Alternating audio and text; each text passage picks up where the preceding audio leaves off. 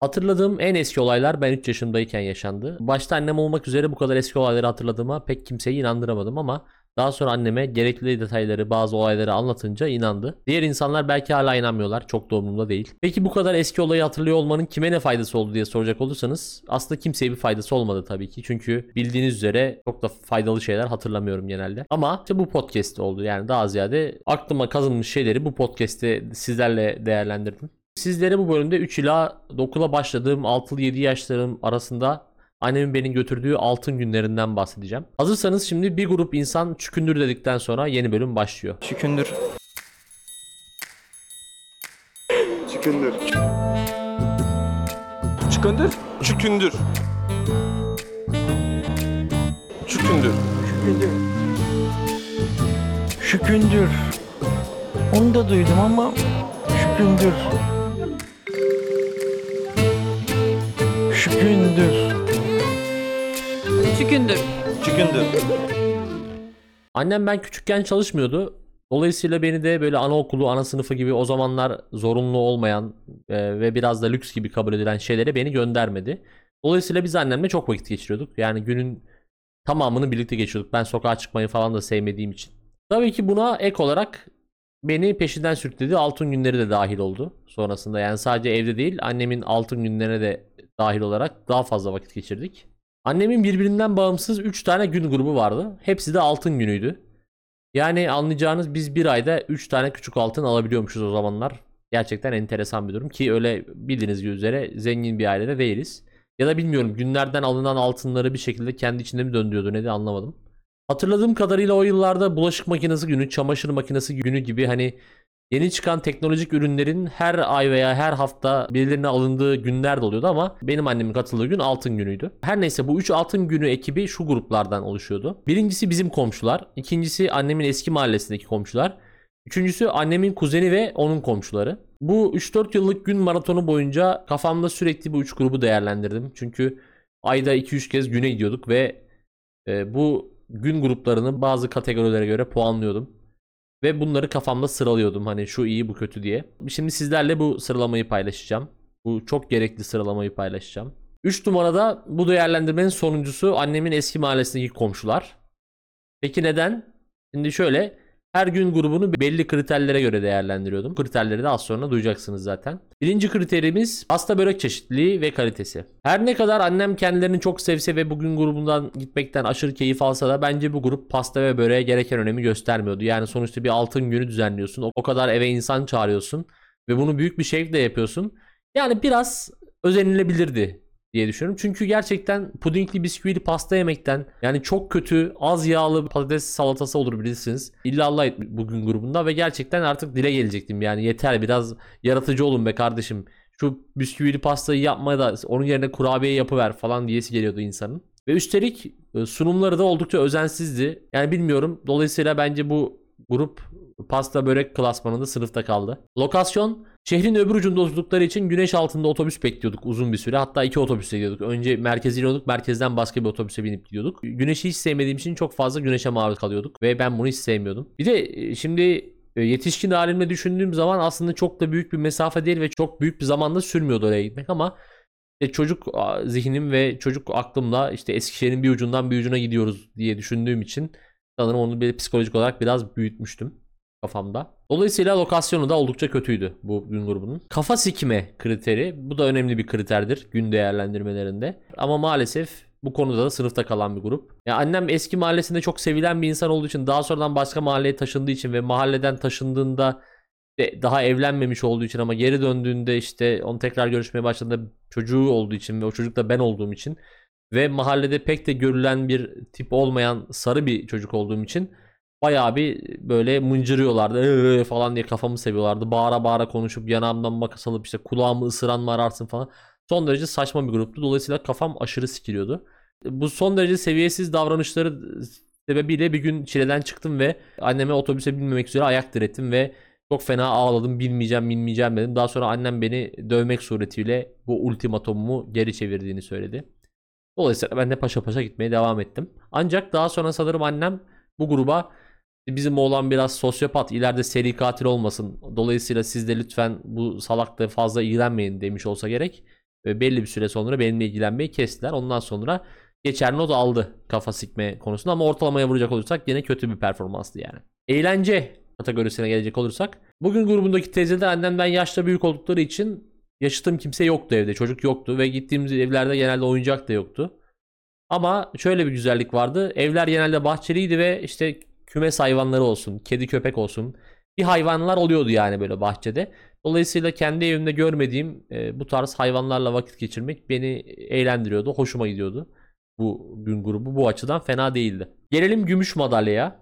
Annemin kuzeni ve komşuları grubu. E, Pasta börek klasmanından başlayalım. Pasta börek klasmanında en iyi grup bunlardı. Zira annemin kuzeninin maddi durumu iyiydi ve komşuları da genel olarak Eskişehir'deki yerli zenginlerden oluşuyordu. İşte çok büyük bir halıcının karısı vardı. Eskişehir'in önemli çibrikçilerinden birinin karısı vardı. Eskişehir'in çok önemli bir diş hekiminin karısı vardı falan. Bir grup zengin ve ne alaka biz vardık bugün de. Ve işte bu zengin insanlar e, ve karıları genelde birbir- birbirleriyle sidik yarışında oldukları için yani o dönemden Instagram yok tabi hani İtalya'ya gittik, Milano'ya gittik. Şuraya zart gittik, zurt gittik. Bizim oğlan Siksok Koleji'nden robotik sertifikası aldığı şeklinde sidik yarıştıramadıkları için günlerde işte evlerinin büyüklüğü, evlerinin temizliği, ve e, pasta börek çeşitliliği ve kalitesiyle e, rekabet ediyorlardı. Hatta ben eminim ki çoğu salonu kilitliyordu sadece gün olduğu zamanlar açıyorlardı odanın kilidini diye düşünüyorum. Böyle bir rekabet vardı. Tabii ki rekabet zaman zaman tatsızdır ama tek bir kazananı vardır. O da müşteri. Dolayısıyla biz de bugünün müşterileri olduğumuz için çok iyi e, pasta börek çeşitliliğiyle ve kalitesiyle karşı karşıyaydık ve bu da bizi memnun ediyordu açıkçası. Lokasyon, e, lokasyon ilk gruptaki gibi çok uzak değildi ama yakın da değildi. Ama güzel bir kısmı vardı. Merkeze çok yakındı. Yani merkezden yürüyerek falan gidilebiliyordu. Dolayısıyla biz merkezde otobüse gidiyorduk. Oradan işte annemle yürüyerek gidiyorduk. Annem bana yolda dondurma alıyordu. Dolayısıyla e, lokasyon olarak iyiydi diyebiliriz. Ayrıca çoğu ev ilginç bir şekilde o dönem e, yer üstünden giden tren yolunun kenarındaydı. Şu an yer altına alındı orası. Ben de bir demir yolu sevdalısı olarak sürekli oralardan tren izliyordum. Bu da güzel bir özellikti bu lokasyon açısından. Eğlence bütün gruplar içindeki en az eğlenceli grup bu gruptu. Zira çok fazla çocuk vardı birincisi. Sevmiyordum hiçbirini. İkincisi genelde zengin ve sonradan görme insanlar oldukları için kasıntı bir ortam oluyordu. Ve sürekli bir caka satma ortamı falan oluyordu. Eğlenceli sayılabilecek tek şey belki de işte tren yolu yakınlarında oturdukları için tren seyretmek oluyordu. Benim için en azından o eğlenceli olabiliyordu. Kafa sikme parametresine gelecek olursak yine en kötüsü bu gruptu. Zira az önce bahsettiğim gibi bu günde benim yaşımda çok fazla çocuk vardı. Ve anneleri her şeyde olduğu gibi çocuk muhabbetinde de sidik yarıştırdıkları için böyle bir ortam oluşuyordu. Sen bir de zengin oldukları için işte gittiğimiz çocuğun bir tanesinin araba şeklinde yatağı vardı işte ne bileyim. Ben çekyatta yatıyordum anasını satayım bizim evde. Hatta çekyat bile diye böyle kanepe gibi bir şey vardı orada yatıyordum. Çok güzel oyuncakları vardı ama oynatmıyorlardı. Bunu hiç unutmuyorum. Az önce dediğim gibi çi börekçi kadının kızı mesela. Böyle yürüyen penguenler diye bir oyuncak var işte böyle şey e, pilli bir oyuncak. Penguenler merdivenlerden yukarı çıkıyor kendi kendine. Oradan böyle kaydırak gibi bir şey var. Oradan kayarak aşağı iniyorlar falan. Kız onu gözümüzün önünde bir kere oynattı. Sonra bozulur diye kaldırdı. Mesela böyle bir ortam düşünün. Ve gerçekten içim gitmişti ulan falan diye. Ve hala o çiğ börekçiye bok atarım. Elimden geldiği sürece. işte Eskişehir'e gelen arkadaşlar olursa işte nerede çiğ börek yiyelim derse şurada yemeyin de nerede yerseniz yiyin falan derim. Bende böyle bir etkisi uyanmıştır bu çiğ börekçinin. Aram zıkkım olsun. Sonuç olarak bu kadar zengin velet bir araya gelince ister istemez kafa sikilmesi kaçınılmaz oluyordu. Ee, edilen kavgaların, münakaşanın önü alınamıyordu maalesef. Ama ben bu mallara daha fazla dayanamayıp annemin yanına gidip oturuyordum. Yani hani bizi zorla bir odaya kapatıyorlardı. Hani rahat rahat konuşalım vakit geçirelim diye. Ben bir şekilde fıydırıp annemin yanına oturuyordum ve hiçbir şey yapmıyordum. Yani benim için orada durmak içerideki o kaostan çok daha iyiydi. Ancak bu grubun bana yaşattığı bir travma var ki hala ara sıra hatırlayıp böyle kaldırım taşıyla insan kafası ezme, işte bir insanın üzerine kızgın yağ dökme, bir insanı 7. kattan aşağı atma isteği uyandırıyor insan. Şöyle ki bu travmamız. Gün sırası bizim eve gelmişti ve maalesef bahsettiğimiz tüm denyo çocuklar bize geldi tabii ki. Bizim ev diğerlerinin aksine öyle büyük falan değildi. Benim öyle çok iyi oyuncaklarım da yoktu. Hatta bizim ev kenar mahallede. 3 katlı bir evin bodrum katıydı yani apartman falan da değildi böyle. Ev sahibi oraya kömürlük yaparız diye inşa etmiş. Sonradan daireye çevirmişler. Orada da biz oturuyorduk. Her ne kadar iyi oyuncaklarım olmasa da annem diğer kadınlar gibi kasıntı olmadığı için neyimiz var neyimiz yok hepsini çıkardı. Çocuklar oynamaya başladılar. Böyle Le- Legolarım falan vardı veya dayımın aldığı birkaç oyuncağım vardı. Onlarla falan yazır cuzur oynuyorlar. Benim yine kafam şişti dedim annemin yanına oturayım. Annemin yanına oturdum gittim. E, gitmez olaydım. Keşke e, ayağım kırılaydı da o odadan çıkmasaydım. Zira içlerinden yavşak oğlu yavşak bir eleman. İsmini hatırlıyorum ama söylemeyeceğim ne olur ne olmaz. O orospunun evladı, o şerefsiz. Bir tane siyah pastel boya almış eline ve odada duvarlar hariç aklınıza gelebilecek ne varsa dolaplar işte bir tane minik bir radyolu televizyon gibi bir şey vardı onun üstü oyuncaklar kitaplar kasetler falan ne varsa hepsini siyah pastel boyayla boyamış.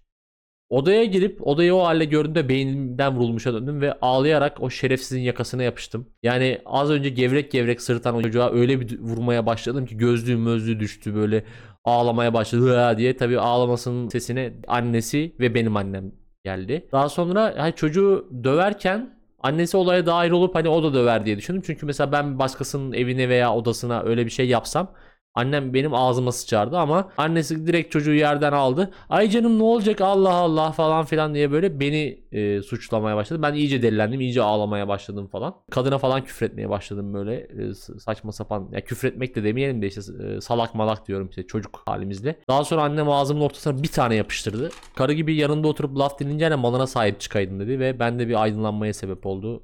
Dolayısıyla hem malımdan hem canımdan olmuştum. Geldik birinciye o dönemki komşularımız. Pasta börek kalitesi ne eski komşular kadar böyle baştan savma ne de diğer kasıntı karılar gibi gereksiz bir şaşa ve sidik yarışı vardı. Islak kek vardı, poğaça, patates salatası, kısır gibi efektif çözümler bulunmuştu ve her şey olması gerektiği gibiydi. Ayrıca evimiz yakın olduğu için e, komşular olduğundan dolayı hani beğendiğim ekstra bir gıda olduğu zaman e, ilave bize bir tabak hazırlanıyordu. Onu sarıp eve götürüyorduk ve böylelikle iki öğün yiyebiliyordum aynı güzel gıdadan. Lokasyon zaten dediğim gibi komşular hani hemen yürü iki dakikada oradasın. Bildiğin yer, tanıdığın yer. Hatta şöyle bir avantajı var. Çişin kakan geldiği zaman evine gelip yapabiliyorsun. Çünkü ben o yaşlarda başkasının tuvaletine de yapmıyordum. Böyle bir özelliğim vardı. Dolayısıyla 5 yıldız lokasyona. Eğlence kesinlikle en eğlenceli grup bu teyzelerdi.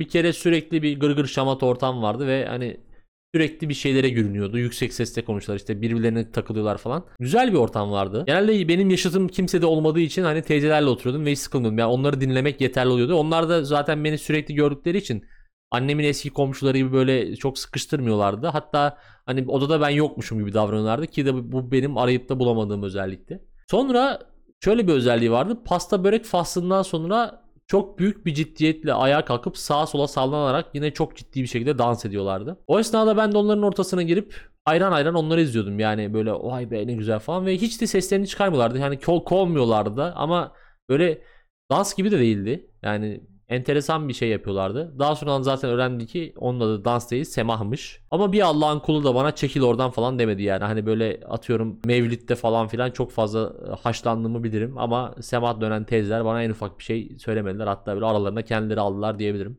Bugün grubunu eğlenceli kılan bir başka hususta her gün sonrasında bir sonraki günün yani bir ay sonraki günün kimin evinde yapılacağına dair bir kura çekilirdi. Ve bu kurayı sanki ben UEFA yetkilisiymişim gibi bana çektirirlerdi. Teyzeler isimlerin yazdığı bir grup kağıdı benim önüme getirirler. Ben de böyle sanki şampiyonlar ligi kurası çekiyormuş gibi karıştırır karıştırır çekerdim. Her kura sonrası sıranın kendisine gelmediğini gören teyzeler böyle beni şakayla karışık hileyle suçlardı. Bak ha beni çekmedi falan filan diye. Ben de ya ya filan kura çektim falan filan diye öyle şey yapardım ama çok fazla üstelemezlerdi. Çünkü üsteleselerdi ben ağlardım muhtemelen. Kafa sikme. Etrafta benden başka hiç çocuk olmadığı için. Teyzeler zaten az önce bahsettiğim gibi ben odada yokmuşum gibi davrandıkları. Beni darlamadıkları falan için. Ve her an eve dönebileceğim hissi olduğu için en güzel grup buydu. Yani hiç kafam sikilmiyordu. Çok e, huzurluydum açıkçası. Evet e, bu bölümü geride bıraktık böylelikle. İşte bu bölümde de ideal bir gün grubu nasıl olmalı? Kimlerle gün yapılmalı? Kimlerle oturup kalkılmamalı öğrenmiş olduk. Siz siz olun gün mün yapmayın bence. Ne gerek var? 2023 yılında gün mü kaldı? Amelsiz gibi para biriktiremiyorsanız o sizin bileceğiniz iş ama zaten gün dediğin şey aslında para biriktirmektir. Her ay o güne vereceğin parayı kenara koysan zaten günden elde edeceğin geliri elde edersin. Aynı zamanda pasta börek yapmana gerek kalmaz. Ve milletin ağız kokusunu da çekmezsin. Ve eğer odamı pastel boyayla boyayan orospu çocuğu bu podcast'i dinliyorsan senin hakkında hala çok ilginç planlarım var. Yalnızca şu kadarını söyleyeyim. Hala en ideal siyah boyayı arıyorum. Sen anladın onu. İnsanoğlu uzun bir medeniyet maratonu yaşadı, yaşıyor. İklim değişikliği falan yüzünden belki de şu an son 1-2 kilometresi kaldı maratonun. Ama bana soracak olursanız dünyanın en süper döneminde yaşıyoruz. Tabii belki daha süper dönemler de olacaktır ama ben bugüne kadar yaşanandan bahsediyorum. Hani çok insan görürsünüz böyle şikayet eden of denk geldiğimiz döneme bak falan diyen. Hayır abi kesinlikle katılmıyorum. Şu an dünyanın en iyi döneminde yaşıyoruz. Ve tabii ki bunu da internete borçluyuz. Canım internet. Size hemen yakın bir örnek vererek başlamak istiyorum. Örneğin ben şu an İsveç'in ebesinin nikahında bir ilinden bir şeyler seslendiriyorum.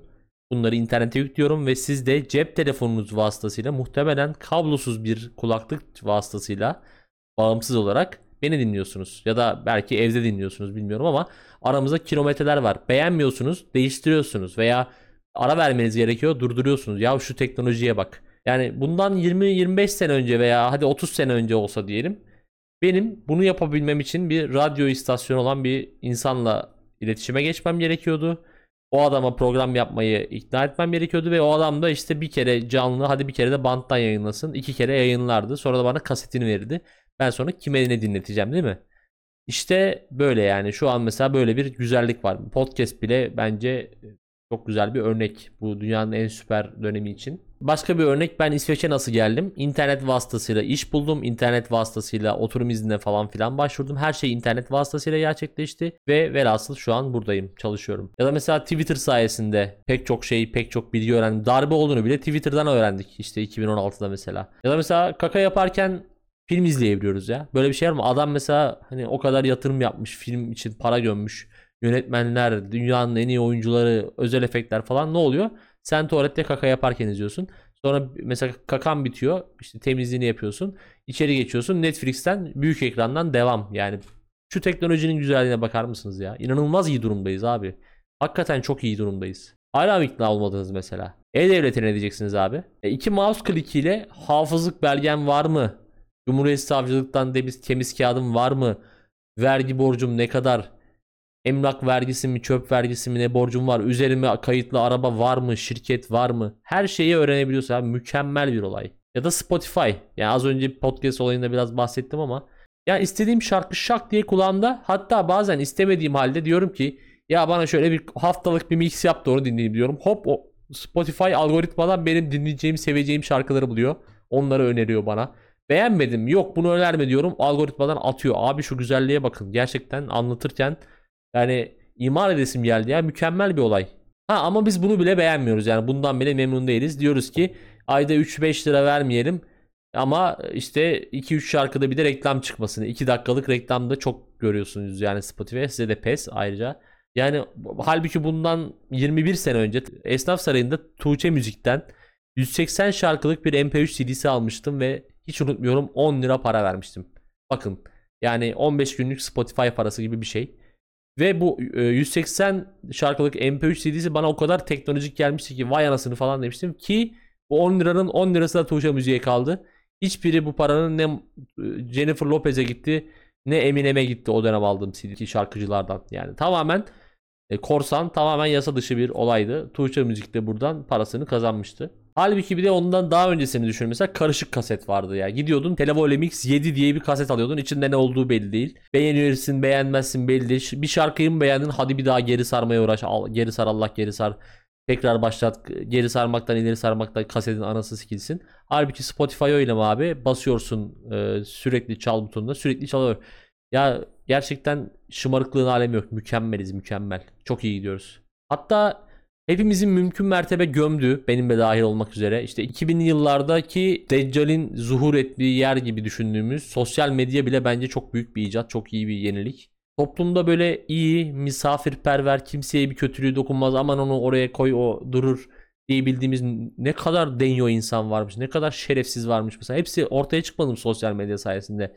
Mesela e, sizin köyünüzün tonton dadısı yanlışlıkla Facebook'ta izlesene.com işbirliğiyle süper frikik, hadise frikik diye arattığı zaman sizin önünüze çıkmadı mı? O herifin ne mal olduğunu anlamadınız mı? Ya da bu yani burada suç sosyal medyada mı, dayıda mı? Tabii ki dayıda. Çünkü dayı zaten sapıktı. Dayı sadece içten sapıktı. Onu dışarıya yansıttı. Böylelikle ne mal olduğunu öğrenip ondan uzak durduk. Ya da mesela Instagram'a giriyorsun işte bir giriyorsun her taraf mezuniyet fotoğrafı, her taraf düğün fotoğrafı, bebekler sağdan, cinsiyet belirleme partileri yukarıdan yağıyor bilmem ne. Hiçbir şey yapamayan kitap okumuş onu atmış lan diyorsun ne oluyor falan. Ne kadar çirkin bir görüntü değil mi? Size bir şey söyleyeyim değil. Şöyle ki Çünkü bundan seneler önce bu işler yüz yüze yapılıyordu. Yani hava atacaksa bir insan mesela eve çağırıyordu hava atacağı kişi oradan fotoğraf albümünden geçiriyordu. Bak şuraya gittik, bak şöyle yaptık falan filan diye. Size şöyle söyleyeyim. Benim annemin ben ilk doğduğumdan itibaren sadece benim fotoğraflarımın olduğu 150-200 fotoğraflık bir albümü var. Ve ben hatırlıyorum ben çocukken herkese tek tek açıp o fotoğrafları gösteriyordu. İşte e, mavi pantolon giymişim, yok işte oraya gitmişim, buraya gitmişim ve bu fotoğraflar dijital olarak falan çekilmiş de değil. Bayağı Kodak 36'lı makineden tek tek banyo falan ettirilip yani üzerinde emek ve para harcanmış fotoğraflar. Ve düşünsenize şimdi Instagram'da ben günde kaç tane fotoğrafı görmezden geliyorum. Kaç tane sessize aldığım hesap var mesela onları sallıyorum geçiyorum. Ama annemi sessize alamazdı mesela o misafirler. Mecbur "Ee, Allah bağışlasın ee, ne kadar da tatlıymış falan diye muhtemelen içlerinden küfür ediyorlar senin evladına falan diye. Ama işte Instagram ve sosyal medya bizi neden kurtardı? Haz etmediğiniz şeylere bakmıyorsunuz. Bakmış gibi yapıyorsunuz. Bitti gitti. Şimdi interneti övdük. Yeterince interneti yıkadık, yağladık. e, çeşitli aplikasyonlara saygımızı gösterdik. Peki ben niye durup dururken interneti övüyorum? Şöyle bir olay yaşadım geçtiğimiz günlerde. Yolda yürüyorum. Ben az önce de bahsettiğim gibi İsveç'in bayağı bir kuzeyinde. Yüce Rabbimin tam unutmadığı ama unutmaya yüz tuttuğu bir yerinde yaşıyorum. Ve gerçekten çok küçük bir yer. Hani bir yer hakikaten böyle Anadolu'daki küçük bir kasaba ebatlarında bir şehir. Ve yürüyerek bir yeri bulmamanız mümkün değil. Çünkü bir tane mecburiyet caddesi var. Her şey oraya çıkıyor. Ve yürürken buraya yeni taşındığını düşündüğüm böyle etrafa bakınan bir eleman geldi yanıma. Güneydoğu Asyalı olduğunu düşünüyorum böyle Hindistan işte Pakistan acı var. Bana adres sordu. Ben de kendisine tarif ettim. Şuradan şöyle git falan filan diye. Teşekkür etti. Ben de zannediyorum ki hani interneti falan yoktur o yüzden sormuştur. Çünkü hani yeni taşındı falan diyorum hani interneti olmayabilir sonuçta hani burada çünkü GSM almak falan da bazen sıkıntı olabiliyor. Neyse abi daha sonra bu telefonu elinde tutuyordu. Bayağı konuşmaya devam etti. Meğerse telefonda konuşuyormuş biriyle. Görüşmesi yarım kalmasın diye pezevenk bana yol sormuş. İnanabiliyor musunuz? Yani GPS teknolojileri, internet hepsi var. Ama adam telefon görüşmesini yarım bırakmamak için bana yol sormuş. Yavşak. Benzer bir olayı da geçtiğimiz günlerde bu sefer WhatsApp grubunda yaşadım. Arkadaşlar işte falan filanı nereden bulabilirim bilen var mı falan şeklinde pek çok yazışmalar oluyor. Aynı soruyu bakın aynı soruyu başına arkadaşlar olmadan yazıp Google'a sorduğunuzda cevap direkt çıkıyor. Ve bu hanımefendi okumuş etmiş falan bir insan bu soruyu sormakta hiçbir cevap duymuyor. Sen neden benim hayatımı zorlaştırıyorsun kardeşim? Niye Google'a sormuyorsun? Sen yol soran kardeşim neden Google'a sormuyorsun? E neden bizi kendinizle muhatap ediyorsunuz? Aynı darlanmayı genelde Türkiye'de ATM sıralarında da yaşıyorum. Şimdi sizin de başınıza gelmiştir. ATM'de sıraya giriyorsunuz. İşte bir tarafta 5 kişi var, bir tarafta 1 kişi var. Diyorsun ki tabii ki bir kişinin olduğu sıraya gireyim. Ama bir bakıyorsunuz ki o ATM'deki adam kitleme dayıymış. Yani ATM'yi babasının malı zanneden, teknoloji özürlü ama tam da değil gibi Vezne'den de para yatırarak komisyon ödemeyi de reddeden falan bir insan. Ve ATM'de böyle tek tek hesap numarası girmeye, para yollamaya ve tek tek kontrol etmeye falan çalışıyor. Halbuki elinde son model iPhone'u var. Hadi Android telefonu var anasını satayım. İnternet bankacılığı ben 2006'dan beri kullanıyorum yani bu daha da öncesinde olan bir teknoloji. Yani paran da var hesabında. Lan hesabından havale et. Daha sonra parayı kendi hesabına yatır bir adam. Ama internet bankacılığı yoktur o adamın işte. Yani öyle bir durum olabilir. Niye yok? Lan akıllı telefonu almışsın işte bir tane şifre alacaksın altı üstü bankadan bir adam. Ya da mesela daha beterini gördüm. Adam online bahis oynuyor işte Sikkobet falan filan gibi bir şeye para yolluyor. Ama parayı ATM ile yolluyor. Lan zaten yani internetten yasa dışı bahis oynayabilecek kadar teknolojiye hakimsin. O parayı kazansan e, zaten senin hesabına yatacak o para. Yani dijital olarak çekeceksin yine o parayı. Be kardeşim sen ızdırap mısın benim başıma ya? ATM'de benim hayatımızı. Ben anasını satayım 50-100 lira çekeceğim geçeceğim lan. Hadi günümüz kuruyla 200-300 olsun bilmiyorum yani. Abi siz şaka mısınız?